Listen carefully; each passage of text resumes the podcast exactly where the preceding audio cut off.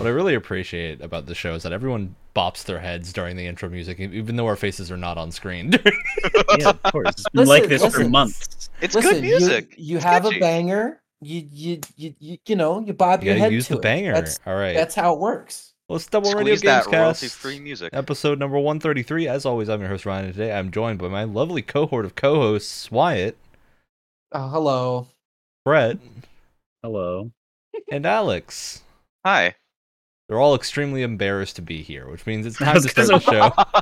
Wyatt in particular said I'm very ashamed for some reason, and nothing's happened yet, so I don't know why. Our Eh, topic he's got for today planned. that I have posed to our, our trio of lads is games that have stuck with you.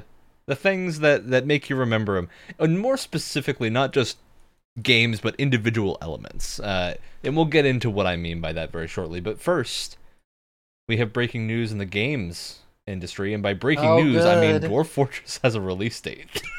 Oh my. What? a Steam release date. An So- actual.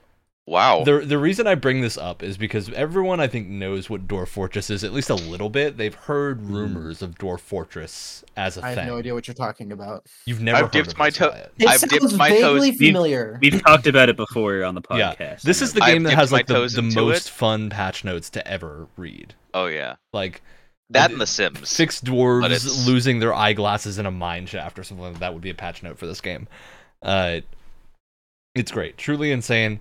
But they it, the game used ASCII art. It was all all little ASCII art, and many people that have eyes don't necessarily like that. Still, people made texture packs, but you got to get the authentic experience per. People made texture packs, but it doesn't help the UI being hard to read. It's on like it's a text-based engine, so it refreshes as if it's a text-based engine, not meant Yeah. to show graphics. Uh, so they've been working on a Steam version of this game for a long time. By they, I mean the single lone developer uh, has been working on this for a long time. I think with a couple of art uh, people helping out. I could be wrong about that, but I believe he's he's had some artist help. So Um, that the trees no longer have to be the letter N. yeah. So it is a a reimagine not reimagining, it's the same game. It just has graphics now. It looks like a video Wow. game. Wow. And actually I would say it looks pretty good, all things considered. It's still very much an information heavy game. Uh, that ha- doesn't really have animations. Things move like a, a tile to the left or right, classic roguelite style. But it looks good, and this is a, a thing that I'm looking forward to playing now that it has a functioning UI that I can read with my eyes and not. oh my cry. god, graphics! Ryan, I, I really feel like you're not being honest These- enough about these about how you look. Feel. It's coming out. These look. These do look. Now, the Dwarf Fortress. is- The reason I mention it is because we've talked about this game in the past, and I play a lot of games akin to Dwarf Fortress, things like RimWorld and whatnot, that are very good. And but Dwarf Fortress is like the one. Whenever you hear people talk about those games, you hear them talk about Dwarf Fortress, which is the one. I feel Uh, like also Caves of Qud is, is involved in that talk a little bit, but it, Caves of it's, it's the more is definitely- fringe Dwarf Fortress. But but it also is kind of developed with a little bit more artistic stylings because it's not just I think ASCII art. It is still in Yeah. that vein, but it has Yeah, a, it a little some more bit more stuff to it. iconography with it. Um, all right, the other big thing from this week is that Square Enix is trying some NFT garbage Again. Yeah. again called Symbiogenesis, which. If- For those who haven't heard, the NFT like video games market has crashed already. It's it's gone. It's gone. Yeah. It, it went down ninety something percent, It like if Only it wasn't that big If to begin was- with. okay, if if this whole thing was a race, right? All these NFT projects were lined up at the start line. The the like the starting pistol goes off and everyone trips over and just face plants. like Yeah. Because I'm still in the vein of like, I don't think NFT, NFTs have ever taken off. Like, normally when you see this kind of tech or something that people are, are hyping, like VR is a good example, I think. Mhm. VR will have taken off already. Like, it'll take off as a cool prototype tech thing, and then games companies will start to make things, and then it'll stick around for a while and maybe Well, get I- better, like VR is doing. NFTs are I- not VR. And I feel like the important thing is like is like with those like very early tech, you see a lot of like excitement around it, and that's Yeah. when you pounce on it, right? No one was excited for for the, the people NFT excited about. NFTs are the people that think they can make a lot of money from the, for from them, but the majority of consumers do not care No. about having a numbered serial number on your. On It's the your so same funny. people who fall for pyramid schemes. it's it's so funny because so many of the people that are like oh this whole all this tech is very like um very like uncontrolled it's very decentralized and then they get screwed over because it's a very decentralized like unregulated system it's so Yeah. Just it's just so remember, funny to watch technically this is a joke because of things, but uh, do the right thing. Screenshot an NFT. Yeah. And what what makes this even more funny is the uh, elevator pitch for what this game is about. Yeah. It's a game. is- It's not just NFTs. I mean, calling this a game is maybe being generous. Is I- it pachinko? because we, we know we don't know anything about the gameplay at all. The only thing we know is that NFTs the are the NFT pitch games, for this. yeah, NFTs are the pitch for this, and the story is anti NFTs, which is really weird for an NFT game. It's like so they're they're it's pulling trying to get both target audiences So and this is the No, it's uh, just the description of It's what this game is. So Symbiogenesis, this is from the Square Enix press release, is a brand new entertainment content. So they don't use the the word game; they use entertainment even content in a self-contained world for a that's wide disgusting. cast of characters symbiosis, what does all that mean which this- can be this- collected as digital art. hey hey square square hi hi what does that mean This an means interactive that you story can- and a dedicated can- community. The oh. art can be used for social media profile pictures and as character in a story that takes place in an alternate world where the player can untangle a mystery by completing missions that revolve around questions of monopolization and distribution of resources. AKA the things that Yeah. NFTs I- you- are you know- constantly you know- under fire for. You know what's beautiful about that description? It is simultaneously incredibly specific and incredibly vague at the same time. It's Yep. incredible. It's it's honestly it's it's it's an achievement. I can And, imagine this you as 10 different things and all of them are bad. None of It's- them this make me excited. Ten different endings and they're all the bad ending. This Is- is the kind of thing that you see at like the Game Awards or something that like Jeff will say, and you'll just be like, It'll be an offhand. And you can the- tell they sponsored like one award. They're gonna throw out "It's the like. yeah." They'll, they'll do it right rapid fire after esports team of the year or something. And Nah, I, I feel like th- I feel like this is bottom of the barrel RPG maker garbage. Don't insult RPG Maker like that, Alex Labella. How dare hey, hey, you? hey, hey, hey! You Great know- things can come out of RPG Maker. I'm saying it. It has it has high highs. It also has the lowest of lows. you, you know when I when I first read like the very first headline that I read it was probably like YongYea's video on the topic, right? I was like, you know, I think I understand why Square Enix is called Square Enix now, right? Before they were called SquareSoft, right? It's because they have become masters at trying to take the square peg and trying to put it into the circle hole. They are absolute masters at it, and it's so funny to watch them And- do it every single time. the thing with That's I right. The square hole. NFTs in general is just I don't see how this would make you more money than just having hmm. microtransactions. Yeah, Because NFTs And- actually have like an operating cost. There is a cost associated with maintaining these things, which Yeah. it's small, but it's still a cost that like you just make make some have your artist make some cool art assets and offer them as skins or something, or do this profile picture thing, but without making them exclusive and have them cheaper, but more people can get them. because I what don't know, like companies have been doing forever. What what they're offering is basically like I can I can put the original Final Fantasy VII into my PS2 and screen grab a picture of Cloud Strife and put that as my profile picture on Discord Brett, I can right I can do now. one better. I can type free. into Google Cloud Strife Yeah. and then I'm screen saying, grab like, the first image of like me taking it from the game and even from this game where you have to theoretically pay for these assets i can just i can just type in snip in my search bar and use the snipper tool to Oh my god, we have the technology for that. i i don't there's there's no That's like crazy. The amount of But, people that Brett, will even the pixels, engage You don't s- own them, so you really don't feel a sense of pride and accomplishment that you would I don't feel. care. did. Nobody does.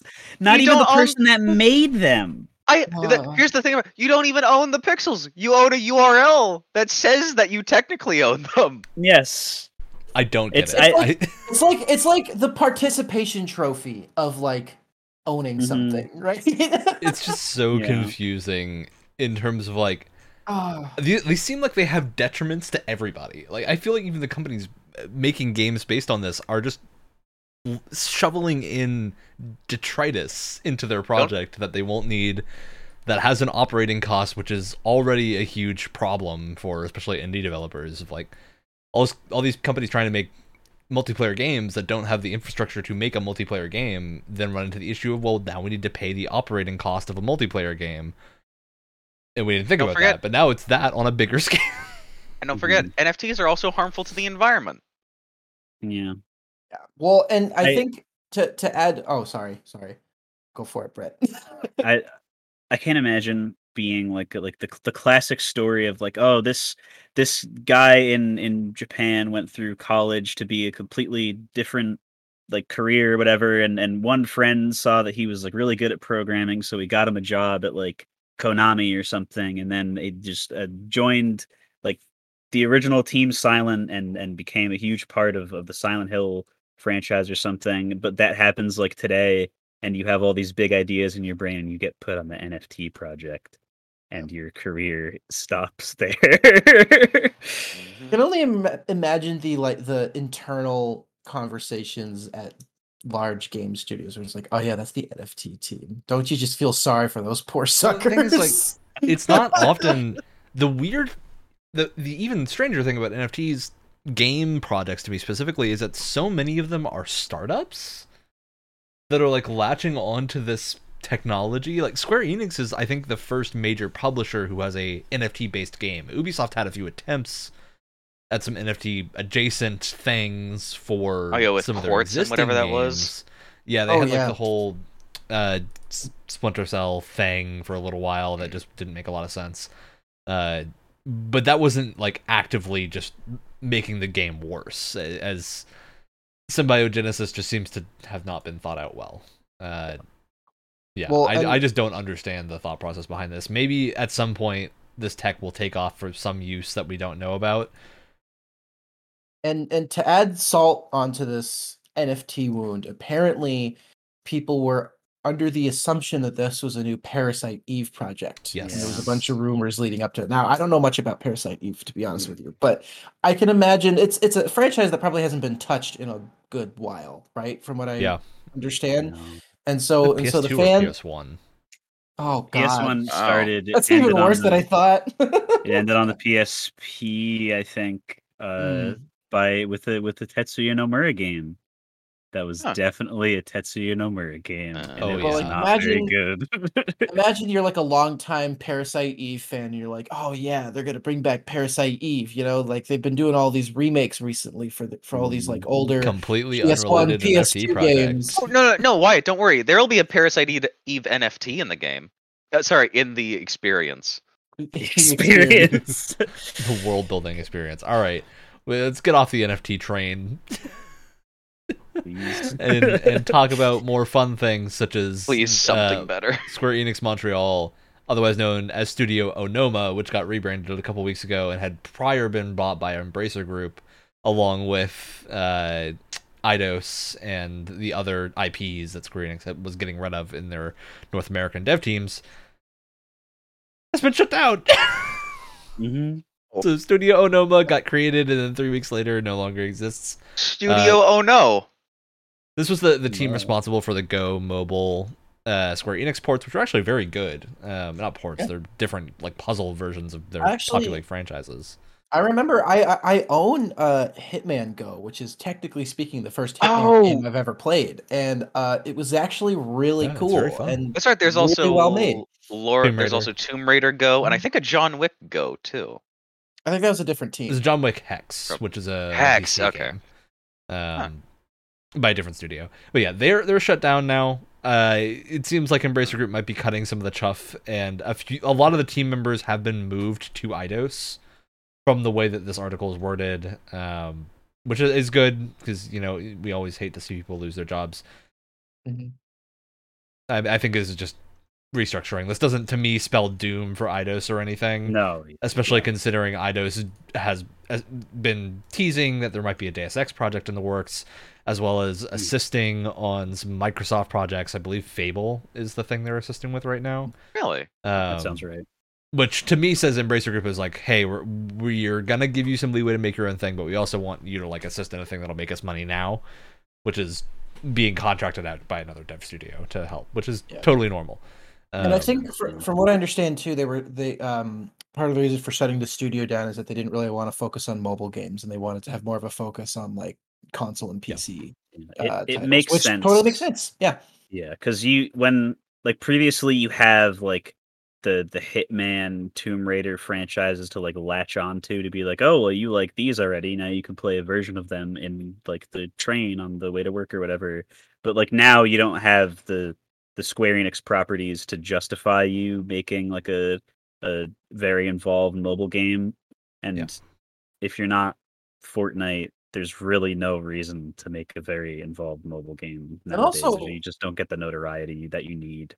Yeah, and also I feel like maybe it's just because I'm not as plugged into like mobile games as I used to be, but like I don't even think making like mobile uh offshoots of like a big franchise is really that much of a thing anymore. It used to be. It's we're uh, approaching and the then point where you time could just just kinda- put the thing on the phone because phones Yeah, are getting so yeah. powerful now. I mean, there's full versions of like PUBG, Warzone, uh, uh Tons of indie games are now phone just fully yeah. available on phones because there's been ports of like Stardew Yeah. Valley and other just full games that are great. So Yeah, and, and because I think devs are expecting people more and more now to have some kind of controller that they use for their mobile games, so they're just porting whole games over and not really caring how the controls work because you just have a regular controller now. Yeah. So Mm. I mean, I'm not a mobile gamer at, at all, but my favorite approach so far has been uh, Microsoft has cloud gaming for their Xbox Game Pass subscription. You get the cloud stuff if you you pay for the cloud stuff, which I've been using to play Skate 3 on my computer, which has been wonderful. Uh, and surprisingly doable. Although I did try to play Forza 5 on cloud, I don't. I would never do that because I have a computer that can run it. But I was like, oh, I'm curious how this works. Don't try it. that game does not the bit rate of cloud streaming cannot handle dust particles everywhere and the screen just becomes nothing you cannot see what's happening uh, it controls fine you just can't tell what's going on um, maybe if i had google fiber that would be better but uh, i think we're, we're approaching a point where at least like stuff that is less visually complicated works well as a streaming thing on a phone and you, there are some games that have touch controls now you can play a lot of the old rare games with touch controls on your phone which is cool Oh. huh. so, just a neat little thing. Uh, that's the big stuff from this this past week. We'll definitely have missed something, but due to travel and whatnot, that's inevitable. So there's nothing. I, I don't think anything else is headline worthy aside from the fact that God of War Ragnarok is scoring very well, as everyone knew it would. Yeah. Wow. Can you believe it? very little As of the surprise Tuesday when this comes out on YouTube, just a day away, guys. Ragnarok. Ooh. Can you believe it? Wow. Just a day away. I was wish very Almost had here. boy. I was I was very tempted to uh, call into work and be like, "Hey, listen, I'm telling you right now, I'm not sick, but I'm going to be sick starting uh, the 9th to like the fifth to like however you, long. you have I'm a full day sick. therapy appointment with Dr. Kratos. Your, your excuse. family family therapy session with Doctor Kratos. All right. Well, with that, let's jump into our topic for tonight, which is the games that you remember, the mechanics, the art, the sound that you remember all the way and have kept with you since you've played a, a thing. Uh, to give an example of this, I'm going to jump in with I think a thing that most of us will commonly think of when we think iconic art styles, which is Legend of Zelda Wind Waker. oh, Because this is a game I I love this game for many reasons, but most of it being nostalgia. Um, however, the art style I think is the thing that kind of cemented it as a this is gonna stick with me for a long time type of game. Mhm. And I don't even know if that's Wind Waker's like victory or if it's the failure of the rest of the game. industry. Now, do you, do you think this is because it because it's a good example of a time of a timeless art style that ages well, or that it's just so unique to itself? Yes and yes. It's a, it's a yes on both fronts. Um, they tried something different, which at the time was not super well received. Oh god, no! People were furious. Yeah. and to note here, like we we know this after the fact because none of us were old enough to be following games news when Wind Waker came out. Uh, but when you look at this game now and you go back and read stuff from the time, man, people thought this game looked stupid. It was like the '90s era. Anything cartoony is trash. Uh, you gotta remember this was before anime was mainstream. You didn't have them Mhm. them cartoons on your TV screen was not a normal thing. Um, but now it's been a lot more accepted, and people have kind of come around on the idea of, hey, this actually has aged incredibly well. It's like I have not played the HD version of Wind Waker. It's not on the Switch, so I can't play it. But I still have my GameCube, and I still have my copy of Wind Waker that I can stick in my GameCube and play. And man, occasionally I just go put it in and play some Wind Waker because man, it's great Yeah. time. I mean, where, how can you even play the HD version? Are you, you have the Wii and you have the Nintendo Switch. I don't think there was anything in between those two, right? I was- Yeah, no console comes to mind. Well, uh, yeah. Wyatt, I can't think of any. you are forgetting something. Uh, Something called the Wii. Oh. You know that you and I, otherwise we and you, could do together. I still that name for a console was really just a bad decision. Breath of the Wild came out on that. Isn't that crazy? What? Yeah. That's crazy. No Isn't it crazy that the Sheikah Slate was I the thought- Wii U gamepad? What? I thought I thought that was a Switch exclusive. No. no, the Sheikah Slate was does not look like a Nintendo Switch. It is meant to look like a Wii U gamepad because it was designed for the Wii U. Well, It's- I know you know that two- makes sense. Uh, because it really is a relic of the past. Ah. Ah. What a rough Man. time. Uh, and yeah, I, uh, back to Wind Waker for a second. I want to give special focus to I think all of the the visual effects of that game for being incredibly simple and yet still more impressive than even a lot of modern games. Just with how everything looks, because you just sometimes that overlaying black squiggly circles with little rims of yellow light does a perfect job of showing an explosion in a way that is scarier than any modern thing. Mhm. Man, when your child brain looks at that and goes, "Well, what could be behind that that black screen?" I don't know. Maybe some exploding goblins. and then whatever you imagine is worse than what the game will ever show to you. So, you know, get a little bit of that horror movie magic in your Wind Waker. And then you stab Ganon in the forehead. And and for for full transparency too, I've never played Wind Waker. I've I've talked many times before about how there's so many Zelda games that I just have no way of playing that I've always wanted to play, which is why they need to come out with some sort of collection for the Switch. Nintendo. Sorry. Anyway, They had a collection for the Um, 25th anniversary when Skyward Sword came out. nope. It was just Skyward Sword. There was It's no like. kinda weird. Yeah, they had anyway, a Mario collection. Really? But Oh, that. Mm. Uh, but there was something from Wind Waker that always stuck with me, and I remember I had heard it once, and then I spent an entire afternoon as a small child trying to find it was it was a specific song from Wind Waker, and I didn't know the name of it. And I was like typing away, I was trying to find like the name of that song, um, and it's I think it's like I, think it doesn't have an official title, it's just like Dragon Roost Island theme or something. And I was like, this is like one of the most this is one of the prettiest pieces of music I've ever heard in my life. And it's Zelda something music I has always, always been phenomenal. Yeah, just something about just something about that track specifically. I'm like, this just it's so like warm and inviting and like welcoming, and I'm like, I really want to play this game, but I have no way to play it. Thanks, Nintendo. Come on, Nintendo. It's free money. It is free money. I will gladly gladly pay full price at this point for just I any Wind Waker. I feel like at this point, Nintendo would be shocked at how many people are like me and want to play more Zelda games, but physically cannot because of hardware restrictions. Because they don't port their stuff as much as they should. No, yeah. Yeah. And And when they they, don't make do, their they stuff- make it for they only do it for a limited amount of time. For Yeah. God or knows like what Especially things that don't even Which is a necessarily bad have. reason. Like I get it in the case of Super Mario Galaxy 2 occasionally. I think they could fix it, but it does require actual effort to make it so the game is playable without a Wii pointer. Um but you could do it. I think in the case of every Zelda game, they've always kind of been either cross-platform or at a weird Yeah. time and don't really have mechanics that need you to have a certain thing. I, there might be one game that requires you to use like the GameCube microphone or something, that I, I recall hearing about, but I don't think it's a mainline game. Um, Well, do you think stuff from the the Zelda games from the DS, where you can easily replace the stylus mechanic, with something? Who wants to r- play those, those, are harder again? for sure. I mean, Spirit Train is really good. I was gonna Uh, Spirit Train and Phantom Hourglass were my first Zelda games. I remember Yeah. actually playing Phantom Hourglass when I had a Those games are, many, are very many good years ago. Zeldas.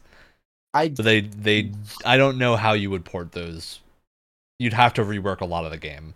It it Yeah. would be possible, but it would not be the same. I think honestly, you you could put them to PC. Okay, Yeah. because you'd have Ah. a mouse that you could use, but then like Uh, who- yeah. I think people are gonna balk at playing a Zelda game on a on a computer without a controller. Uh, And you'd have an idea. to. You have to. we're gonna be like, what is all this a MOBA? Why am I clicking yeah. around? Have to redo all the uh, like. To throw your boomerang, everything. silly. it it'd be possible, but that'd be a lot of work.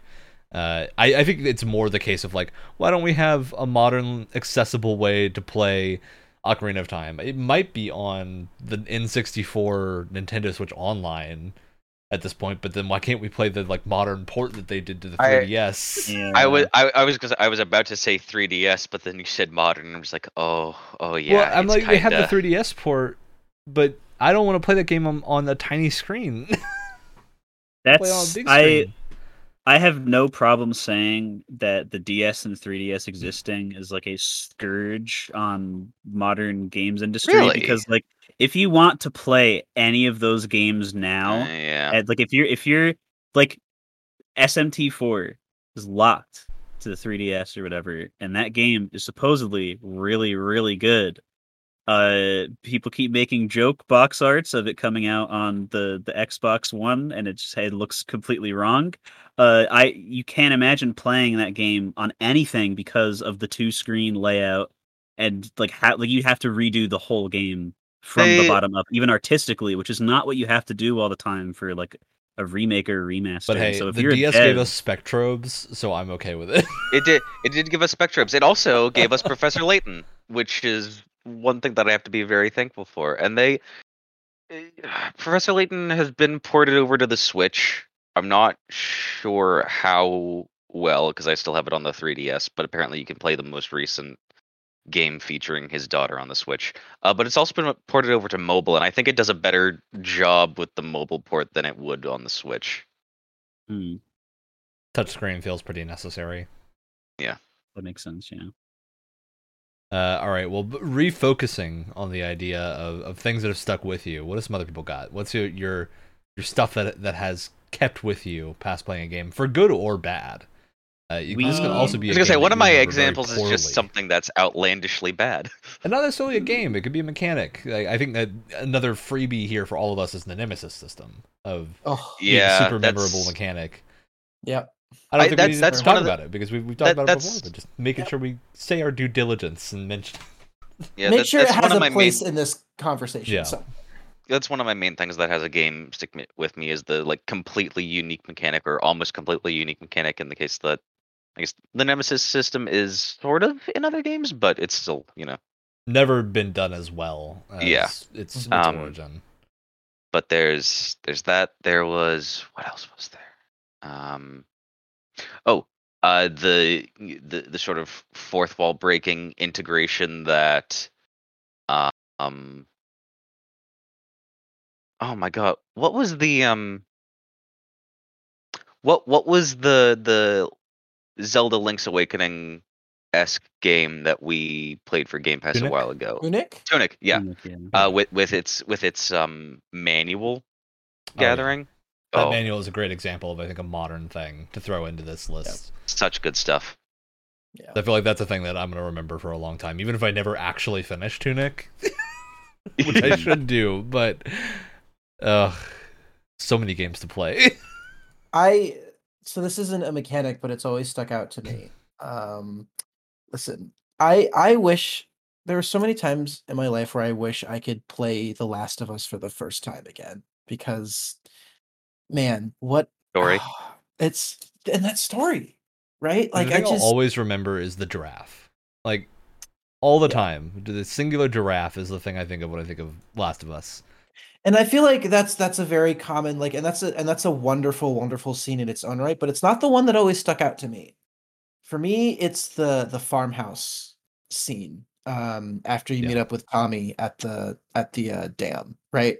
Like Ellie runs off. She just like context, or maybe maybe not spoilers. Maybe shouldn't say. Yeah, don't anything. don't go too detaily into it. All right. Well, I'm I'm gonna give you a quick setup. You're in a barn because reasons, and it's just it's this whole scene about Ellie, you know, kind of kind of revealing what Joel means to her in a very reserved way and without it being too like sappy, you know?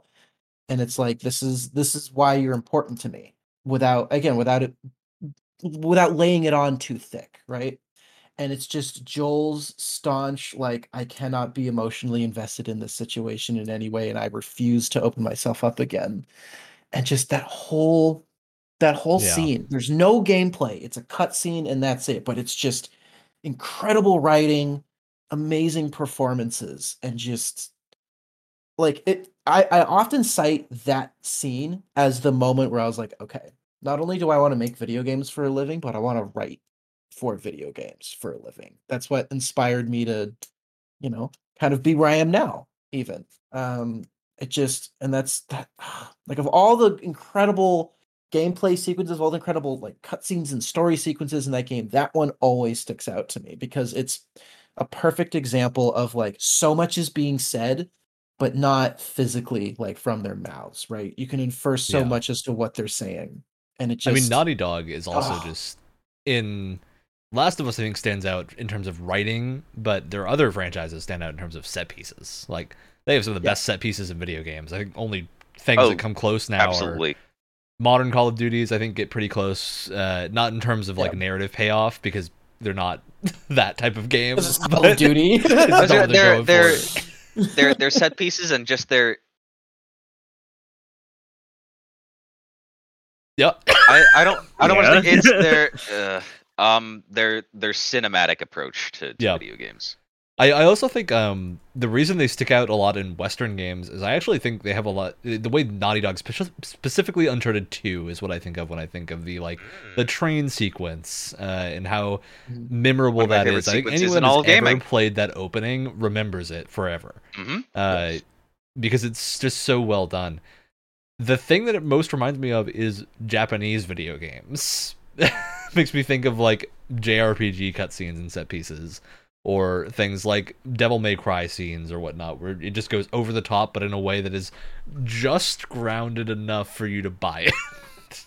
Yeah. Well, that's that's something that riding Uncharted, that line.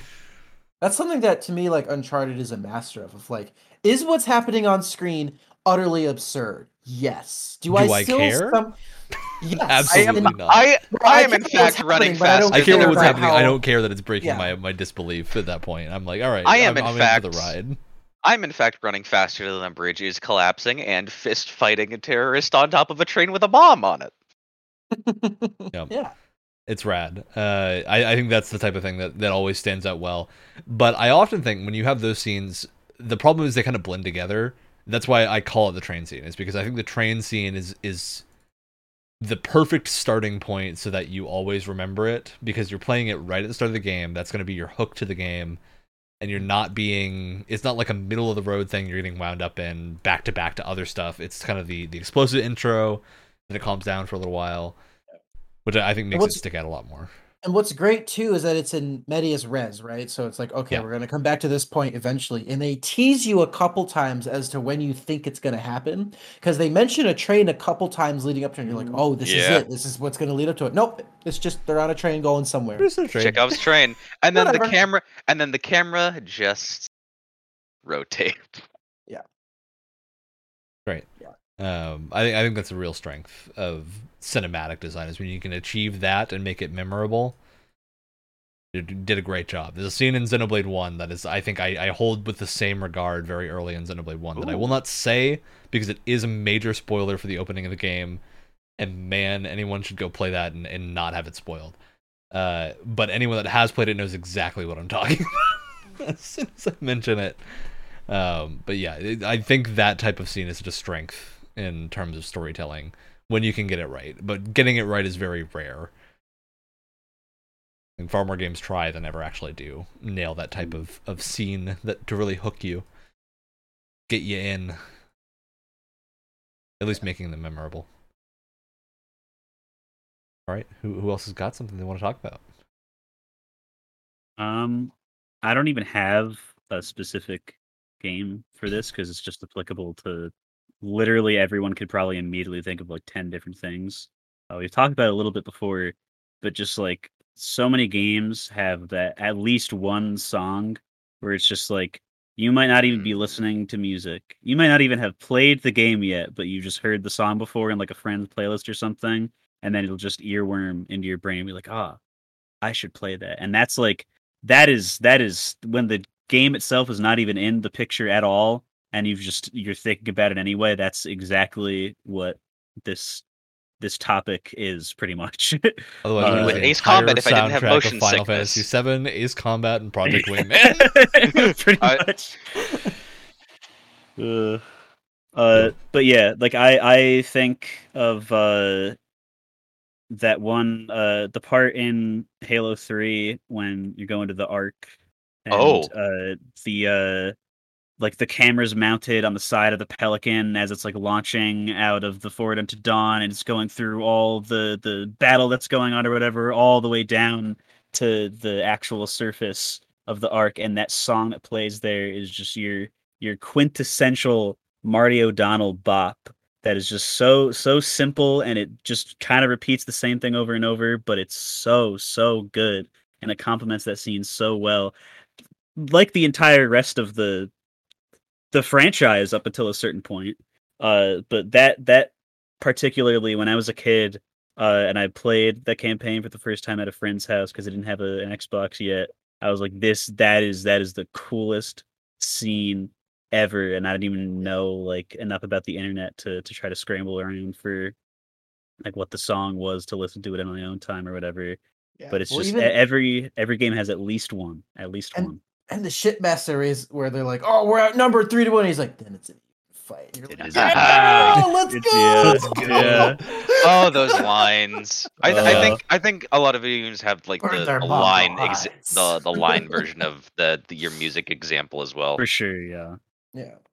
Like fi- Fire Emblem. I have I have yet to find the actual the the exact Fire Emblem game where this line appears in.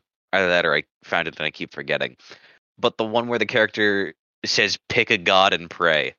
yeah Oh, Whoa. I- I That's think that and it's is one of the really early Awakening- pixelated ones. I think that Awakening has a character that says that as a reference to the original. Um, Yep. there is That's awesome. definitely. I am almost positive that is a line in uh, the Fire Emblem Warriors game when you're playing a certain character. It'll say, "Pick a god and pray" whenever you do your special attack, which is incredible. Um, I want to say it's Ferdinand, but I could be wrong. Uh, I want to say that's correct. the big dude on a horse. says, Pick a god of pray," and then slashes everyone around him. Um, I I kind of have one that Yeah? that has to do with music, so it's kind of a nice little Nice little transition. This might surprise some of you. One of the moments that I that I've written down here is a boss fight, and that might be surprising for anyone who's watched the show before. Is And this those my- Gear? My very very spicy hot take on boss fights, in that most of the boss fights that I've ever played, I kind of hate them. And that's a whole other discussion. This is why And we I have four people on the I'm show. Is we need dissenting Yes. opinions. Balance out Other, the- otherwise, Brett and I would just take over and talk about Dark Souls. we No, no. I understand. I understand. Dodge like, rolling not- is good. and, Dodge and not rolling all, right. and not all boss fights are created equal or created the same. I understand there are exceptions for me personally. One of them is my favorite boss fight in any game I've ever played, which is the Hyperion boss fight in Returnal. It's the fourth boss fight. It's the one with the giant organ. Uh, Super cool. bread. Uh, this boss fight rules. It's, it's Um, pretty sick. yeah. So it's it's in this giant tower, right? And there's this song that's playing throughout almost this entire level. Well, really throughout the whole game, but that's a whole other thing. Um, and you're you're like slowly ascending this tower, going upwards after you fought through this whole level to get there. And the music is getting louder and louder, and then you finally come across this like gross looking plant creature and he's just he is just shredding on an organ and it's this incredible rendition of Don't Fear the Reaper by uh, you were Blue Oyster convinced did not exist until I told you about it. Yes. Although I had not reached this part when you said that to me. So I'm glad Okay. that you had that you had like told me that so that this scene had much more of an impact scenes. for me. Yes. And then going back I was like, holy shit. it's everywhere. it's everywhere. It's crazy. yeah. And and the way it ties in with the story is really cool. Anyway, that's not the point. The point is this boss so so Returnal third person uh bullet hell roguelike uh hybrid. The just the the the patterns of the shots from the enemy, that the fucking amazing rendition of uh of that song and just everything about it. It just all comes together and it is so much fun. And I think like man, I think I I probably had to play that boss until I beat him for the first time was probably like five, six times. And when That's I finally beat him, it was one of the only times where in a game where I'm constantly dying, where I'm just like, yes, I did it. because because it was legitimately just such a fun boss fight for me. And Also I- I tuned just- very haven't- well. I, I feel like out of Yes. Because I, I have some issues with the earlier Returnal bosses that I, I think are maybe a little bit too much. Specifically the first one. The second one I think is pretty handleable, but the first one is The first one's annoying. a gigantic like difficulty wall coming from someone who's played a lot of roguelikes and, a- in every hmm. Souls game. I'm like, man, this is a rough first boss. It's doable, but that that's a wall for a lot of people. That's like you're you're gonna have to slam into that wall and get past it, or else you will not be able to play the rest of the game. Um, Yeah. But Hyperion, particularly, I think feels really well balanced in that it's constantly fun without being so overly challenging that you you can't get through it. It reminds me a lot of Metal Hellsinger bosses in that regard. Yeah, it just Very and and I feel like it wouldn't have the same effect on me if that organ rendition of um Don't Fear the Reaper wasn't playing in the background because it's just It's it's so bop. It's well first of all I just I love organ music. Like I just I love the sound of like a classic organ right? But it's so the song is so deafening and at first it's like wow the, the sound mixing is kind of but then you realize no no that's the point is that it's this song throughout specifically this level but through the whole game that's tormenting this main character. And like I say main character because I forgot her name briefly um Everyone uh, did. it's Yeah. okay. Yeah. hey, that's the even, other even the coin. though, even though she even though she says her name like 50,000 times Mm. throughout the entire game um Sometimes repetition is not a good thing. no. right right but like it's tormenting this character so when you finally get to the source of the music it's like deafening and it just adds so much to the fight and just like the design of this creature is great like the whole area it's in is really is is just so gorgeously crafted it just Ugh, I like. I literally have Very nothing good. bad to say. I have nothing bad to say about that boss fight. Like to me, perfect in like almost every way. Like I, I no complaints whatsoever. Yeah, I think boss boss and especially final boss music is like a really big fat green check mark on this sort of Mhm. thing because like Yeah. that's often like the most memeable song from the the game that it's in and part of that is definitely because like jrpgs especially like save the the best for last for the final boss and like most final fantasy games will just have like a you know this is this is a really good fantasy soundtrack you know we got some some maybe some cool shreddy synth cheesy guitars in here whatever and then the final boss hits and it's just like a 16 minute long like prog rock masterpiece that just comes out of nowhere because nobuo uematsu is insane uh he is insane. he- he is. but it's like you know maybe you'll Also you'll Soken. survive Soken also does the Soken, same yeah. thing in, in 14. So, yeah which i will we'll hear more of i guess for for 16 oh yeah. I have a, a, a final final boss for a single player one, yeah. Um, but that's like that. That's a the, the JRPG staple, and especially I try to say this with as spoiling as little as possible, but there's no story spoilers for Persona 3 here. Um, but there is a song that repeats through your whole game because you're spending hours and hours in the Velvet Room fusing your dang old demons together. And it's a really good song that makes those hours and hours go by in what feels like 15 minutes. Uh, and it is almost embarrassing to be sitting there making some some perfectly uh, uh, stats like really cool looking guy or whatever from like Greek mythology or something after like two hours of fusing the same thing over and over and your like mom will come back down and be like you've been here for too long but i really like the music though uh and then the the the final boss boss of that game without saying anything about it the you know a, a- pretty cool persona at- song will will will start playing. And then all of a sudden a sped up rock remix version of the red velvet theme no. starts playing and i just i just had to stop. I just had to be like oh because i was not i was only like half expecting it. But whenever games do that where they like beat a song into your head like little much like uh how returnal does with the don't fear the reaper thing where either you hear the the motif or like uh like snake eater you just hear the full song multiple times in the Oh, game yeah. and then Especially when climbing a ladder. Yes, exactly. The the final boss just sneaks it in until that's the song playing for the final boss encounter. It just feels like ooh, I, don't- there's there's probably some yeah, those those those those Almost like they're trying to drive home a theme. I know, it's Almost, crazy how that works. Yeah, there's a, another side to this too that I, I also really like, which is kind of the inverse. Um, in JRPGs, I think do this a lot because they tend to have more of a focus on music that you can he- listen to on its own. I, I think a lot Yeah. of Western game soundtracks tend to be in the space of this is a soundtrack. It's going to be like a movie soundtrack and pay, play second fiddle to Mhm. what you're seeing and, and playing, which is fine. Like, there's no problem with that. It's, just a wall- different. it's it's audio wallpaper to what you're supposed to. Yeah, it's meant to enhance the thing that you're doing rather than be its own cool thing at the same time. Um, which is a totally valid way to compose for, for video games. Uh, but the reason I think it stands out so much in a lot of Japanese games is because there's this moment when you're you're listening to a JRPG song and you'll just go, I could just listen to this. Like I could just go jam out to that. In fact, I bought a Most record player solely fights. so I could play Final Fantasy XIV music finals that I got. I don't Good. own any other records, just those.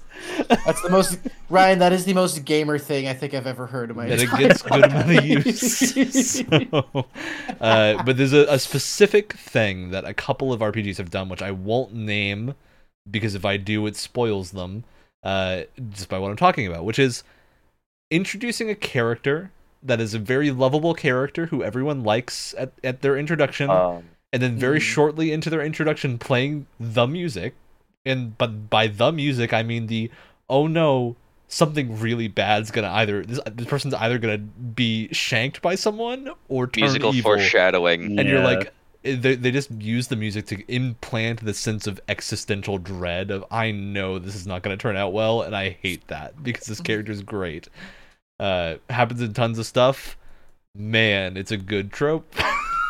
Mhm. it's it's like the the one time I think you can get away with spoiling your own game because a lot of the time it, when you're using it in that circumstance you're like I want the player to know mentally that they're about to step into the the second arc the, the like third that that little decline that happens right before the third arc where you're like oh peak of the second arc they have to be at their lowest point and it's about to happen and it's going to be with this character and you're going to hate it and you know it's coming and I think that when you get that right, it's really, really strong. It's kind of a motivating factor to remember that character. I I think it's a, a good, a good thing to go for that if it's earned. Um, and I want to use the flip side of this to to talk about a game that I finished very recently called Bayonetta three. You finished it, and it's Well, wait. it's oh no, what's the flip long. side? oh yeah, so oh no. The reason I mention this is because Platinum, typically masters of music and storytelling in action games. Really good at it. All the Bayonetta games do it great. Metal Gear Rising is probably the most memorable game that I have ever played. It's the most. I wonder game. why. And the thing about Metal Gear Rising that makes it so memorable is that it's a bunch of memes that all in context make perfect sense. like if you play through that game, you will get to the part where the crazy senator who talks about football is about to rock your face in, and you feel every emotion because you're like, man, I earned this. I, I earned my way to Senator Armstrong and the nanomachines. and you know they're coming, but they make perfect sense in context, and you're like, all right, let's go. Bayonetta 3 doesn't do that. Bayonetta 3 has a problem. no. It's still a very good game. I, I think the action is still good. Nowhere near as good as the first two games or Metal Gear Rising, unfortunately. But the reason I want to throw it in here, I'm going to forget the story of Bayonetta 3, except for the ending, which was really, really dumpster fire, garbage can bad. Oh no! Oh, no. Oh my god! Oh no. So I'm gonna set the scene here. If, if you want to go blind into Bayonetta 3, I'm not gonna spoil specific story events, though that is hard to do because it's a multiverse game. So get your mind around multiverse game, meaning you know anything anything that happens can be easily thrown away and completely ignored, which is honestly what I hope they do in the next one. If there's another one Okay. um, because Bayonetta 3 is trying to ape a thing that Devil May Cry 5 did really well, which made it very memorable, which is turn Nero, who was introduced as kind of this not protege, but the up and comer of the franchise to, to make the gameplay different from Oh. playing Dante, right? Into In, their... in Devil May Cry 4. Mm. Um, people didn't necessarily love him in four. They, they liked him, but they didn't love him. Five turns that around and is like, okay, this character is really good and has earned his spot as like the flagship face of the franchise moving forward. He's like Um, iconic now. He's iconic now. His music is great. His gameplay is great. They just fleshed him out to the point where you're like, yeah, I, I can totally see playing this guy for a full game. Um, and Hideki Kamiya and his infinite wisdom went, man, I really like Devil May Cry 5. Let's try to do that. But in the worst way. Of when you get this is the spoilish part. I'm not going to say specific spoilers, but anyone who knows narrative will be able to pick up what happens from this. So tune out for the next minute or two if you you don't want to hear it. Um, they decide instead of hey, we're gonna have Dante be really cool at the end and go, and go and instead of like outing him and, and saying oh he's never gonna show up again, they're like okay he's gonna go do some cool stuff on his own. He might show up later, but he's not gonna be the main focus of our, our thing going forward. That's a great way to handle it because you're like you leave the door open while also providing a satisfying narrative conclusion. Yeah. Bayonetta three, the part that will will live in my mind forever now because it is so hilariously bad takes the opposite approach and is like, okay, well, instead of because there's a new character in Bayonetta 3 called Viola, who they're like, hey, she's gonna be a new main character going forward. Except her gameplay isn't very good. it's not particularly fun. oh no! She can't do the classic Bayonetta dodge, and instead has a parry, which doesn't function half the time because Oh, the window for timing it is so tight that you can't do anything. Oh dear God. it's Oh, very rough. It, she's not particularly fun to play. Uh, She has cool ideas, but she just not doesn't work well. And at the very end, they they try to go, "Hey, she's gonna be the one of the main characters in the next game. You should look forward to playing her and not playing Bayonetta." At and the all? way they, they make you say, "Oh, you're not going to play Oh. Bayonetta," is at the end they they have this moment where it's meant to be this heartfelt moment, except what's going on makes no sense because it wasn't set up at all uh, about Oh, what's happening. You're like, "Well, excuse me," and then they're just like, "Hey, you're not going to play Bayonetta next game," and we're gonna stomp on it and be like. Not just you're not going to play Bayonetta, you can't play any Bayonetta because all the Bayonettas and all the multiverses are now doing their own thing, and you can't play them. They're, Oh, they're off in, in, in the, the Neverland that you will not touch them for at least the next game, I assume.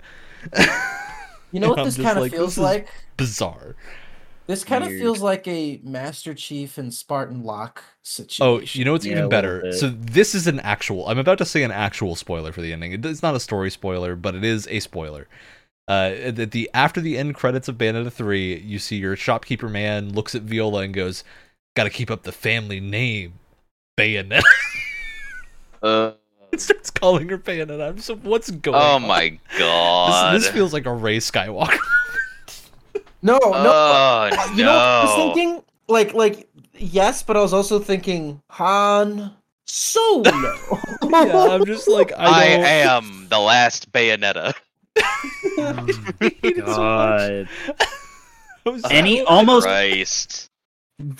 like it might as well be like that's like a like a film film class game class just like never do it. Like never never start your movie with the the alarm clock ringing and the characters as oh well i start my day with it. Never like never do that never like can you do that and still have it be good? Yes but you really have Well, to know you what see- you're doing. They could have had that be good, but instead, whenever Viola is gonna do a cool thing, the game undercuts it. and is like, oh no, she she trips and falls. Literally. She'll literally Are they trip trying to make her uh, fall. like a lovable klutz in that way, or actually just don't pathetic? I don't know.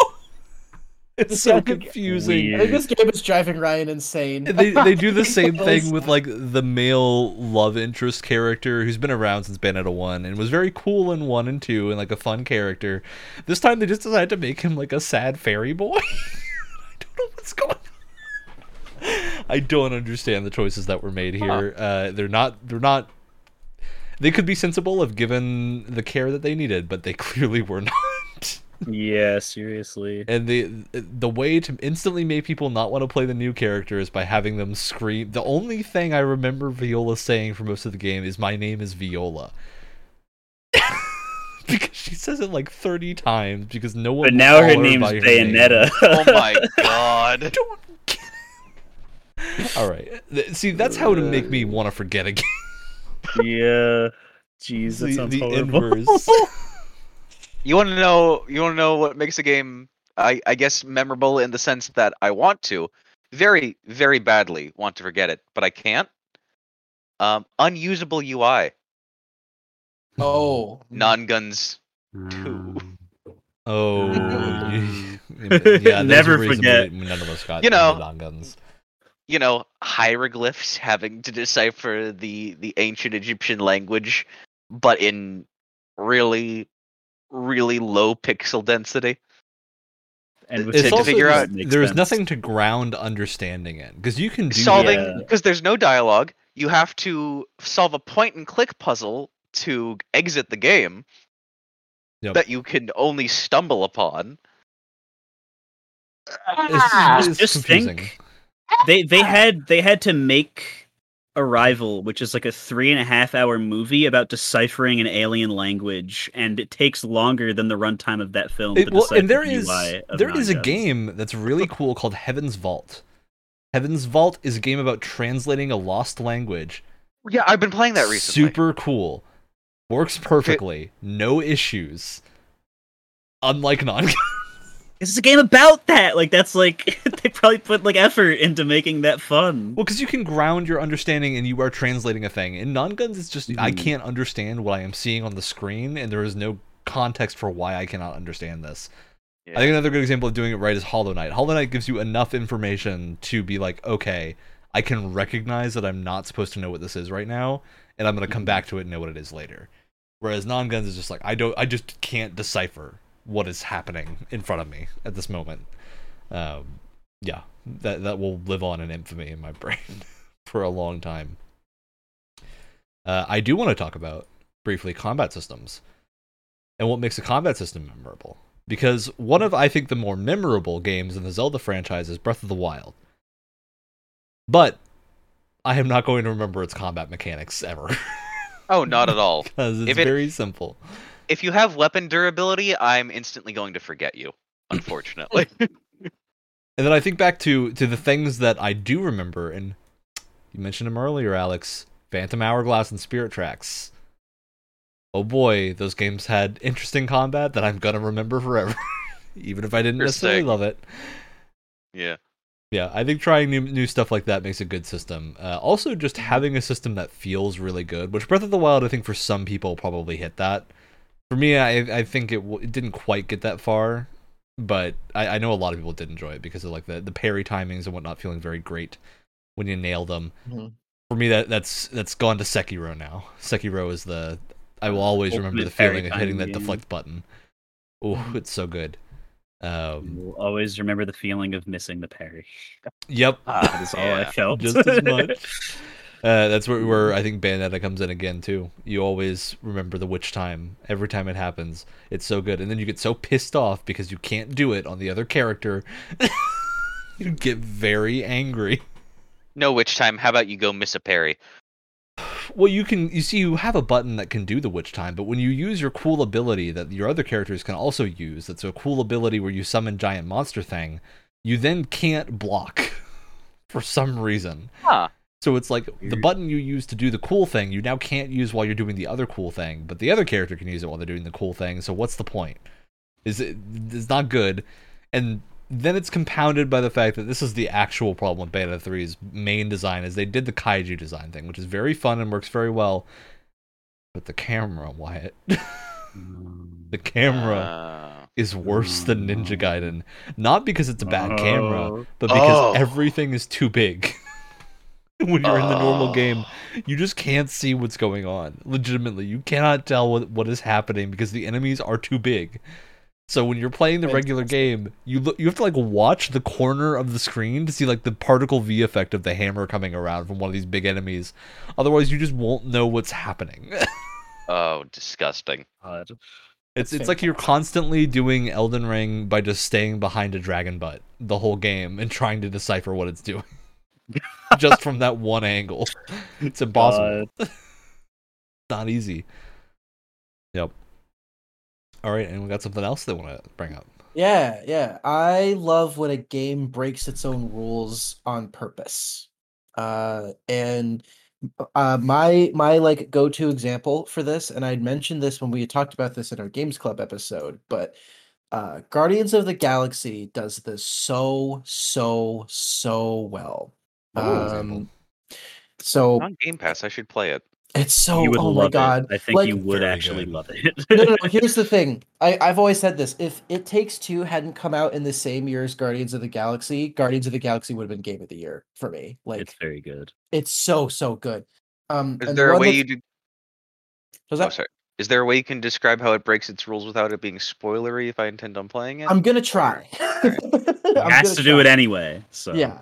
Um. So there is a section where you're fighting uh, endless waves of enemies, and the only way to stop them from uh, spawning is you have to send Rocket through this little tunnel, and Rocket is claustrophobic to a degree where you order him to do something which is something that you ask your your three other guardians to do throughout the whole game is like hey do this thing do that thing he refuses to do it because it's this tight claustrophobic tunnel and so you're just sitting there you're like shooting guys and your your teammates are constantly like dying so you have to run over and revive them and it's this like really stressful situation you're like rocket get in that hole right now and he's like no i can't do it yeah.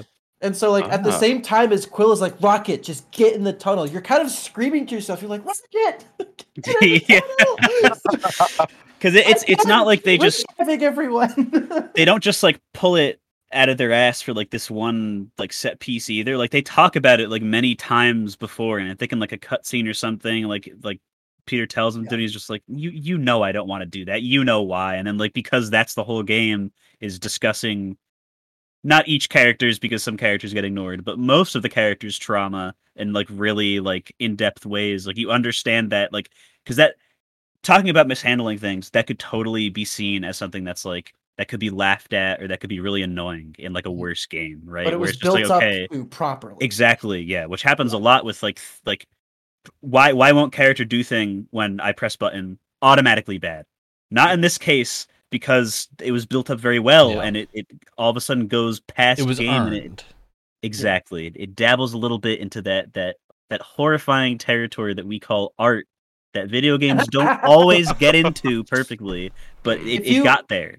And and and Alex, if you want a more, um, if you want a uh, an example of this that you've probably experienced, actually, is another good example of this was God of War 2018. There's a section where Atreus- yeah. Atreus Yeah. is being this is dumb little shit, and he's like being an obnoxious little kid, and you're like, "Hey, shoot the arrow," and he's like, "No, I don't want to. Screw you." and you're like, because the entire game, you're like, shoot arrow at thing or shoot arrow at guy, and this one moment where it's very like critical to the story, he's like, "No, I don't want to do it. Screw you." and you're like, God. Damn it. Not in like a why isn't the game listening to me way, but why isn't this child listening to me? It's it's on a level of like the story, how you're supposed to feel, not the game is breaking. You know, it was so well done. And then he gets full of himself, even more. Yeah. Yeah. Mhm. So just little little moments like that where the game briefly breaks its own rules to for for the especially for the sake of the narrative for me. Oh, I'm gonna I'm gonna I'm gonna love it every time.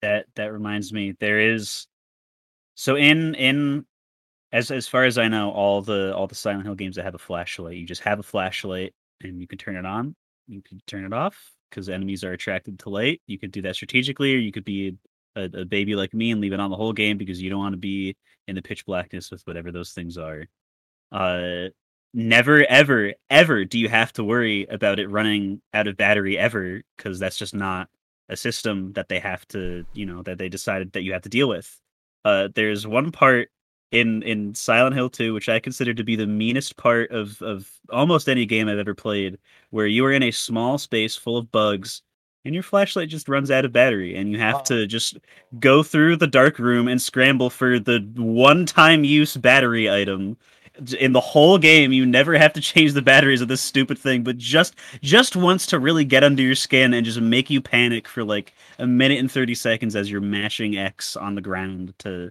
to pick up the the battery or whatever it's it's like because it's not even a system because it's not set up to be a system. And in the the same way as the the uh, rocket raccoon and the god of war examples it's almost like an anti-system where it's just like the game is it, it yeah it, it's it's breaking its own rules but it's almost just like not doing anything it's just the game is not being a Mhm. game it's just being, It's uh, being an ass on purpose I, I can remember the few times that's happened Yeah. in Uncharted with its oh the flashlight's out, and then like Mm. in I think in in three it was just okay spiders eat your flesh, but in, in four you could do you know there was um there there was a fun bit with you know y- y- use using the DualShock controller for for one of its more not not really um adventurous purposes, but you know like smashing it on your hand like like you're trying to You smash a flashlight, you know. Yeah, fun stuff with controllers too. That's another thing. When when they can use controllers inventively. I mean, Psycho Mhm. Mantis. I I love That was immediately Kojima. what came to Psycho mind. Mantis. love Kojima. I mean, if There's I a if master I that. can if I can just uh, just tree branch off of that immediately, this is this is one of the the, the weirder aspects of of things. Uh, but uh, profundity. That is a real word if I'm remembering my Mhm. English language you- correctly You got it. uh in in games is like even if the game is is something I don't like when like something happens that's just like um, I'm gonna think about that in the real world and I I'm I'm gonna I'm gonna read the definition of profound because there's more than one uh, but I I I wrote it down because this is the one that uh this is the one that the the YouTube analysis videos use when they're trying to be smart and so I will too. Uh profound means having or showing great knowledge or insight and that's smart person language for just like uh the colonel's face shows up as a skeleton and the player goes what the hell is going on right now in this video game? When th- things when things happen uh such as your your lifeline your one singular uh just emotionless support unit comes up on the screen and tells you to turn the game off in complete 100% seriousness it's just like oh god. I, I'm I'm not even afraid. I'm just like I I'm confused. I've been I've been to completely betray You've what I been just said about the English language, profoundified.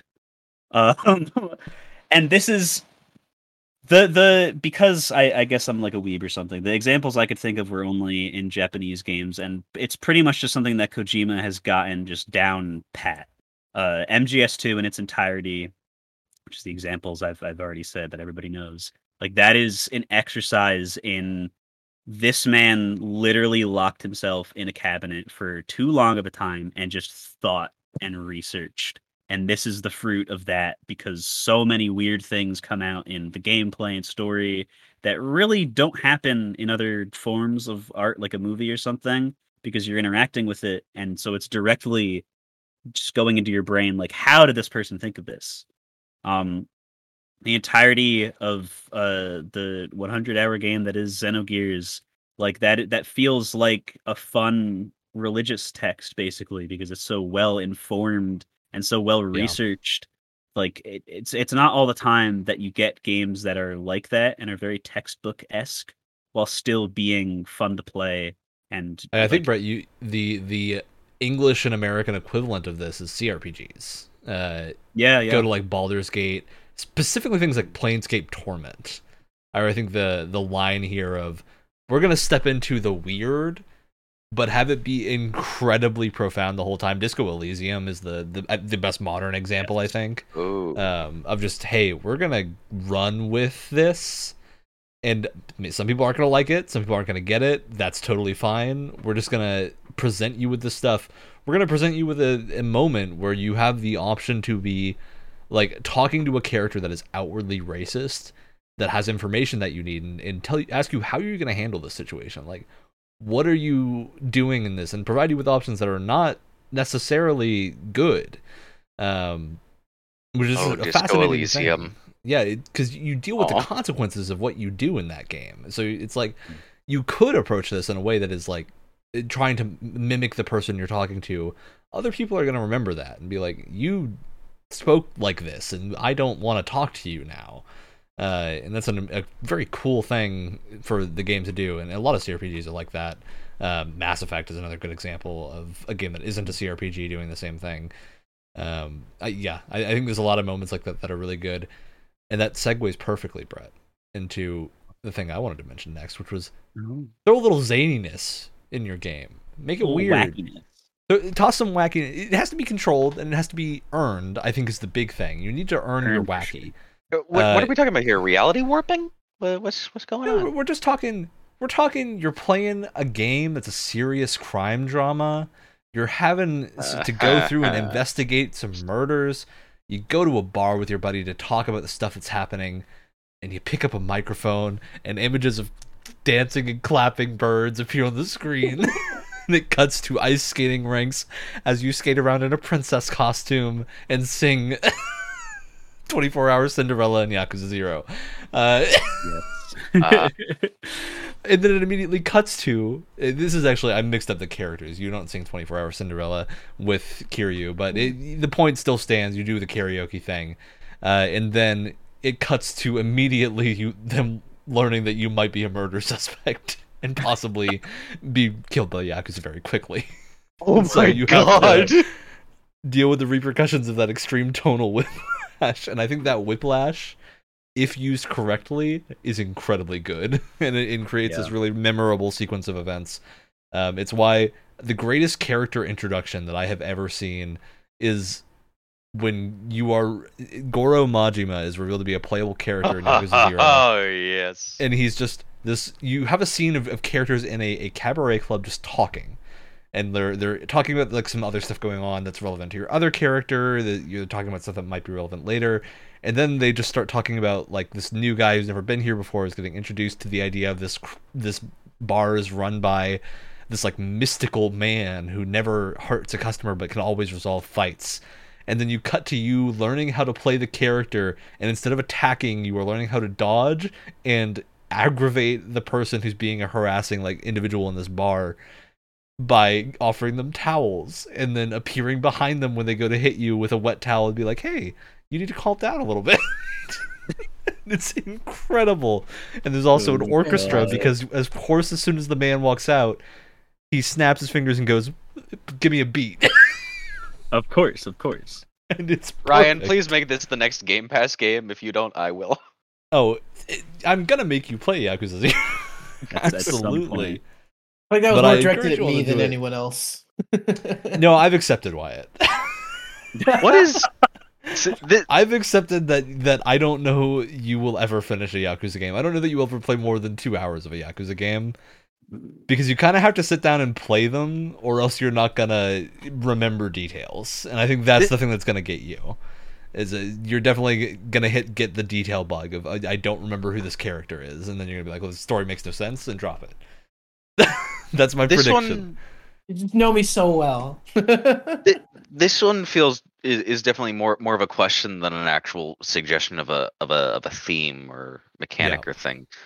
But I and the all, so many different aspects go into it. Whether it's you know the the overall story quality, music for one is one thing that you know really helps emotionally charged scenes. What is like something in a video game that you would consider the equivalent to Cowboy Bebop's? You're gonna carry that weight with you. That's a tough one because I think video games don't tend to like Because it is harder to. a book like that. That that tends to imply finality in like the mm-hmm. end of series in a way that like a TV show can be produced with we know we're gonna have one season. A video game is almost always unless someone somewhere can convince them like, hey, this is gonna be a one off. The the game has to end. It will have like a, a drawn out specific ending. I think maybe Kojima is a a decent figure as to why this doesn't necessarily work is because hmm. someone somewhere is going to loop you back and make another Metal Gear game. We whether live in a not you want to. society. Stop making sequels. That is that's part of of the good thing of something like Final Fantasy or SMT. Those Yeah. that yeah, there's you know there's a number next to them, but they're pretty much completely just totally. I disconnected hard agree with you. each I'm like, Yeah. that's I think where this can come in is you have the ending of a long RPG that you know is the end, and Yeah. in Western games, I think we don't tend to get that because sequel baiting is the big thing to do. Um, it- it's even in things that are like large scale games like Dragon Age, they they tend to not like this. This idea of hey, we're gonna have this choice that is very final for your character. I think Dragon Age Origins is the exception to this, uh, because we need to be able to, to bait people into the next game and like draw them in. Which again, not a huge problem, but it does mean you kind of lock yourself into a certain narrative structure. Whereas with I mean, there's an irony to saying with Final Fantasy games because most of them do follow the same narrative structure. kind of yeah. And also, they- not one of them has been final yet. they have finality in them. Like I, I think that's the strength of. Uh, I'm not going to say the thing in case people haven't played Final Fantasy VII, but there's a thing in Final Fantasy VII that everyone knows, and that's a that's a finality. That is that is done. And then the only reason they're getting away with it now is because they've introduced doubt into this idea the second time around that maybe it won't happen or maybe it'll be different, maybe it'll be something different. And then now they have the option of now you get to string people along until it happens again. and Yeah, it can either I happen think- again or be different. I think with Final Fantasy VII Remake Part 2, I think that has definitely the potential to have some carry that weight with you moment. yeah, I, I think it does happen. It's just rare. There are are two games to me that like have a sense of finality to them. One of them is Mass Effect 3, which is like a very controversial game for a lot of people, and I understand that, but like it's it's definitely a conclusion. And we all know that they continue to make Mass mm-hmm. Effect games, but the way that they do Choose it to ignore it. I mean, I mean, they don't. You know, it's Mass Effect Andromeda isn't like what happens after Mass Effect Three. It's more what's happening alongside Mass Effect Three in a completely different galaxy. So like, it's not really the same thing. But that was like, we've had two games to build up this final fight, and we mean that. We mean final fight. Like emphasize emphasize the word final which is what made that game so much fun for me because I knew it was like the conclusion. It was like it was like sitting down to watch um Endgame or sitting down to watch like like it's it's like sitting down to to, to watch like a, a uh Return of the Jedi for the first time where it's like I I know things technically continued beyond that but but both of those have a sense of finality to them where it's like Yeah. everything was building up to this and that's what Mass Effect 3 was and that's why I had a lot of fun with it was I was like I, everything Yeah. was building up to that the other one for me and it's it's a sense of finality in the complete opposite direction where like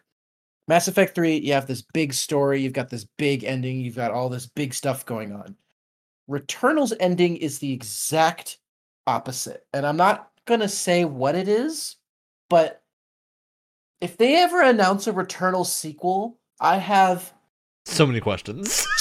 so many questions as to how what is going on? how the flying heck that's even going to work. a lot Yeah. of doubt. and I, I honestly think the the way to do it in a video game in a way that still leaves sequels open is have finality and character arcs. yeah. Like treat them like books. Uh, where you know the difference between a character is gone for a while and a character is done. Like this is a final choice. Um, because I, I do think there are games that attempt this. Uh, one that I I haven't played, but I do know has a mechanic rolling around it is Fuga. Um, Mm. Melodies of Steel, I want to say is the name, which is by uh I, I can't remember the studio, but they're they're a well-known Japanese studio that mostly does other other types of games and this was like a passion project for a couple of them. And the idea there, you have a giant cannon that can basically destroy any enemy in the game, but to do it you got to sacrifice one of your party members forever. Oh. and launch their soul at them as a bullet, which is Oh. metal as hell, super cool, never going to use it. yeah, yeah, exactly. Nobody is ever going to use that gun. That Um, was like uh, that was like them in the in like the uh you know the design just be like. But Why I- I do think, like, you mentioned. Mass Effect earlier as the finality thing of like a universe, but I think on a smaller scale, it's stronger in the finality of individual characters. And I'm not going to say Mhm. names because anyone who's played it will know. Uh, but there's, there's multiple characters, and actually a good one is probably Mass Effect One, um, which I feel less bad about spoiling a potential outcome to something. Is that you can have, uh, Urdnot Wrex, I believe, is your one of your party members of Mass Effect One, and there is a major choice that will happen based on some other choices you've made, where you can either keep him around as a good buddy, or you have to kill him. oh, You have you have to. There is he is going to ruin everything. Uh, So Oh. you have to make the hard choice of like, can't do I have have I built up a way that I can resolve this situation, or is it done?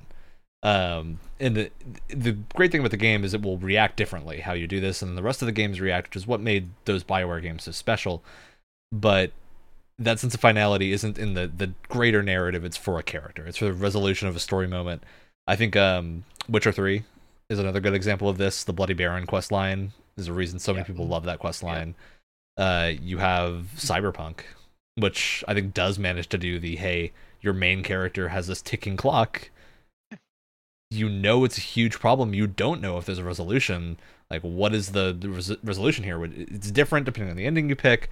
Um, the tone can be drastically different. Of hey, we have some hope here, or hey, you are accepting that you're gonna die. Like on the highest of terms, to not spoil anything, but um, it has that classic cyberpunk. Like you can choose, hey, I'm I'm gonna go in and I know I'm doomed, or I'm gonna hope, hold out till the very end that there's something that can be done, uh, and that can be a really cool moment of trying to resolve that.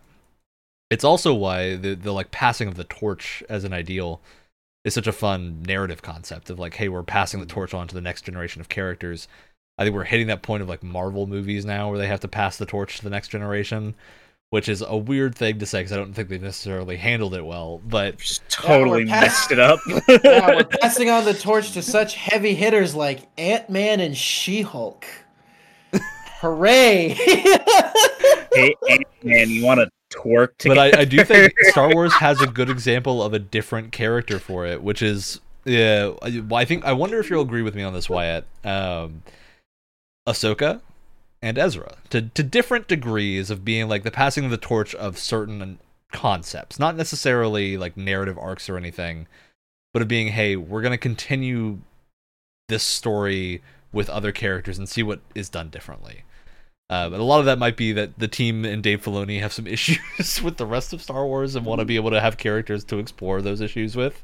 Uh, but I, I do think it works in, in setting up a different dynamic to kind of explore and have a very different feeling on what's going on. Uh, it's also a thing Well, Yakuza games do, but I won't mention Also- where or how because also, I know if that if I was like a main writer for Star Wars, I would want to write characters to get as far away from those prequel assholes, as far away from them as humanly possible. the great thing about a character like Ahsoka that that lets you attach to her is she's adjacent to those characters, so you can contextualize her with those characters in the prequel era, and then she can just goes as far away from as possible. Yeah. And now you can do whatever you want. Uh, I think that's the the benefit there. It- It's why a lot of franchises will have like you'll have a long running guild or something in a fantasy series, and they'll be like, "Hey, this character's a member of this guild." So you immediately have a, a concept of like, "Hey, Assassin's Creed, they're an assassin." You know some starting point here or some relation thing here that you can then follow to the next line of thought and uh, continue through the story. See, Assassin's Creed is an interesting example because they try and hmm. have their cake and eat it too, and that they have this massive storyline. Way to put It's it. like massive, yeah. They have this massive, like overarching story going on, but to further the story, they have different characters every like two or three games, or sometimes every. they also have this. They have the sequel baiting problem. That's the the real issue. is they have to Yeah. constantly bait sequels, which is never in question because you have a I mean- perfect way to have a sequels infinitely, just with different characters. But instead, they're like, hey, we got to have this one overarching character, so you're gonna follow Desmond or Layla until the end. which are always for like just, two hours. which are always everyone's least favorite character. or they're they're super interesting, and then you're just like, I, I'm over it. You hit a point where you're just over it because they did they haven't addressed anything about them ever. Like, well, and on and on paper, having an overarching story that is furthered by different characters and not the same set of characters is inherently a really interesting idea. But I mean, it's Assassin's Creed, so you know their execution of these ideas have been so you can tell they're written by different people constantly. Eh, yeah. There's no Yeah. consistency to what's going on. I think comic books are an example of things that have done this well before, where they'll have like the Court of Owls long running through Batman stuff that has this cool Oh, side yeah. story or whatnot. Um, long running B plot jokes and whatnot. So I, I think there's ways you can do this, but video games are just a hard medium to get it right because you kind of have to know you're going to have a lot of games to stretch the story out of, but you also need to know there will be an end point Yeah. which you is also the thing that's hard to come by. And with something like comic books, you can just focus on the story and the characters, whereas in video Yeah. games, you have this whole video game part that you have. And to you know what? We'll as well. see, because I think right now the grand experiment of Final Fantasy VII is going on, and we'll we'll yeah. figure out if this works. That's a good way. That's a good thing to call it. The grand experiment. but th- there is like VII. other types of, of games that have done this, like the Reapers are maybe an example uh, of of like an overarching plot line that takes a while to fully develop. It kind of takes over multiple games, and you then you hit like the the big climax in Mass Effect Three. Um, another good example is MMOs. Final Fantasy 14, 14 has the arc of the the Ascian characters that just resolved with Endwalker. So you've got this whole arc of like you have the plot of every expansion, which is its own thing, and then you have this overarching plot of these this ancient civilization group of people doing their own evilly Knievelly things in the background. riding on dirt bikes. Yeah, riding on dirt bikes in the background. and, and like high fiving in the distance as you play the game. And, and I don't know if if it's done this way anymore because I haven't played this game in some time. But that's kind of what Destiny was doing. Like Destiny Two was doing. Is every time they came out with an expansion, it was like mostly a self-contained story, but it also played some vague part in some larger vague story that's going Yeah. on. Um, I don't know if that's changed at all since they've switched to their really. seasonal model because I haven't really played. a It's more just recently, confusing because they kind of build upon the idea that you know what's already going on. That you know what's going on and that you are inevitably going to buy the seasons that are coming after it. Like Witch Queen has a good story in it, and it has a short subplot that leads really nicely into season of the Chosen, which is good. If you have the season of the Chosen Uh, content, until se- season of the chosen doesn't exist anymore, or hopefully Yeah. they figure out some way to have these bits of content, at least the story parts, in the game somewhere. But And Season of the Chosen is, by that extent, a really good, both like alongside and like directly after story bit for Witch Queen. And then it sort of you know peters out with looser and looser connections, but they're still the stories are still connected. it kind of varies. overall. like the the current seasonal thing, which is the pirate theme se- season, is really just hey, go have fun doing pirate things for a little while until it loops back and connects a little bit. But Yeah.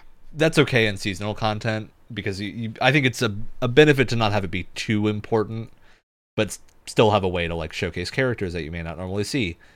Um, I think Lightfall is going to be the real test for that. Of are they going to go for self-contained or are we going super hard on this witness thing? Is going to be the big plot line, and we're not going to actually have like an ending of the individual expansions. We're just going to lead into the next thing. So I think that's gonna be the the test. I hope it's going to be an end because they've been teasing. Oh, the end to the Light and Darkness saga. Yeah. So, finger, fingers my thing is, like, Witch Queen- things up. Really good campaign. Wraps up and then it just ends kind of in a hey, see you next time Yeah, moment. Which it's like, sequel "All right." baits, but then the sequel to it, which are the seasons in between, just kind of ignored that. Well, I haunt haunted has you know things like okay, this is the witness, you know, gathering more forces. Uh oh, you remember that guy that you were palling around with in Season of Opulence? He's much more evil now, and he's gone. Uh, It's very hard to follow. Yeah. It's like, all right. I, I guess this, that's what we're doing. But hey, we we've we've done it. We've looped our, our time slot for tonight. We've gotten all the way around. We talked a lot about about a lot of good things, I think. And I'm sure we'll have to do an inverse of this episode at some point. Probably, yeah.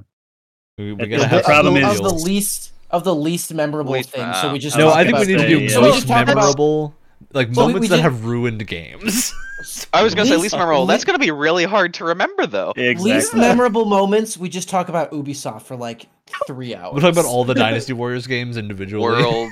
We, we talk about we talk, Ryan and I Ryan and I talk about Fallout 76 for like a solid 15 Oh. minutes. It's gonna be the least remembered episode from the people that watch us. What's going on? Do we want to Alright. desi- do we want to make an episode with it'll purposely be it'll be bad like ratings? episode it'll be like episode 135 and then next week will also be episode 135 because we forgot that we filmed 135. We should actually follow through on that joke. Oh, yeah. Well, now we're gonna have to. Boy. that means it's time for shoutouts. It's time for the end of the show, which means shoutout time. As as Wyatt slowly gurgles his mason jar water.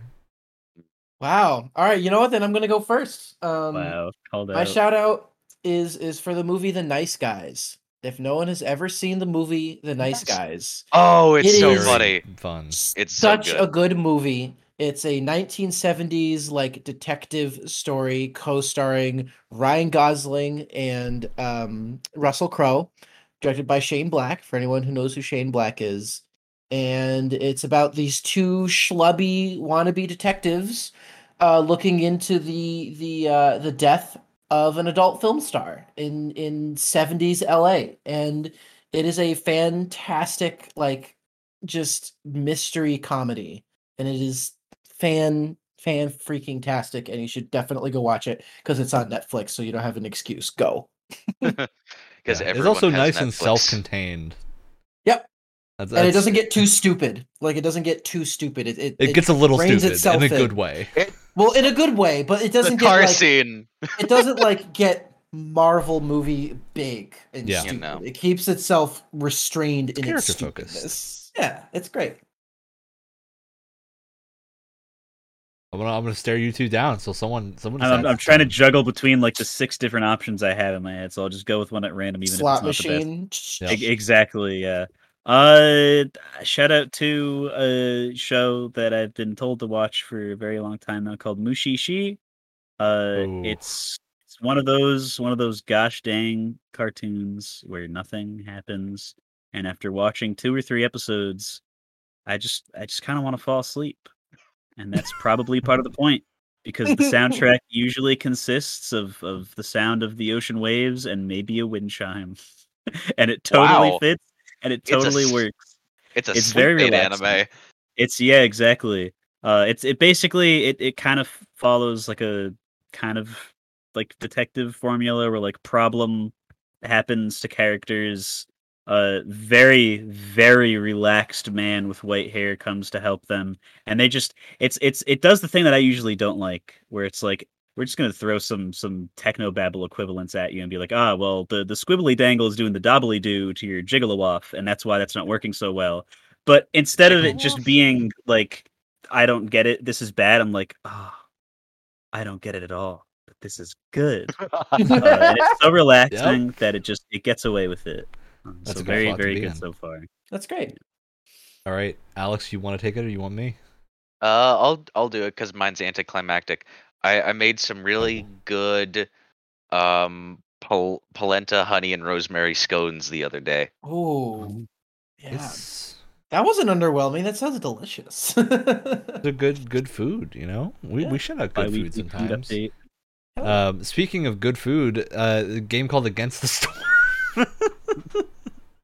By the loosest of connections, it has Food for the because you soul? You need to manage the food of your population so they don't starve and die. Oh. Uh, is a city builder, and occasionally I talk about city builders on the show, but this one's really good because it's a roguelike. It's a roguelike city builder where the city you build small cities, and then you might die while you're building them. But hey, it doesn't Huh. matter because you can just go build another one, and then you, you please the queen, and the queen who lives in a volcano gives you stuff to build, and you can build better cities and keep doing it. And this game has been in early access for a long time because it released on the Epic Store like either six months or a year ago. Nobody knew about it because there was no marketing for the Epic Store. Uh, it just now came out on Steam, exploded because it looks very good and very cool. Uh, and it's been very fun. This this kind of absorbed the small amount of free time I had this week, and it was very very good. It's a nice, relaxing city builder about beavers, humans, and harpies getting along and having a, a nice settlement. Oh, and, and the Getting lizards. along. Can't forget the lizard people. Of course not. Well, yeah, because if you please the humans too much, the lizards will get mad that the humans are too happy. That's actually not how it works. But if you build the things that makes the humans happy, you probably can't build the things that make the lizards happy. So the lizards get mad, and then they die when the storm happens because it's constantly raining Oh. because the world is being apocalyptically flooded by a rainstorm all the time.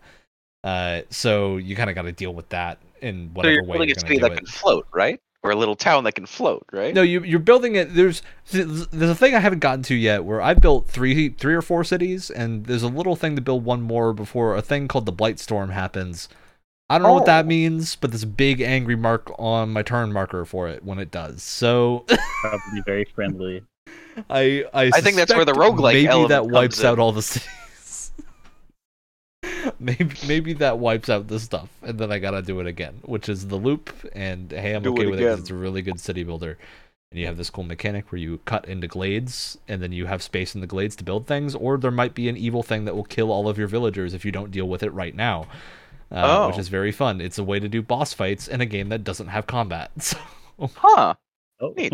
it's kind of neat. It's a it's a cool game that I hope goes very far, and it's already very good, uh, despite being in early access. This is one of those games that just kind of feels done already, but they're just gonna add more to Yeah. it, and I'm like, all right, I'll I'll play this. Um, tha- that's the show. That's the the the 001 radio for this week. We'll be back next week.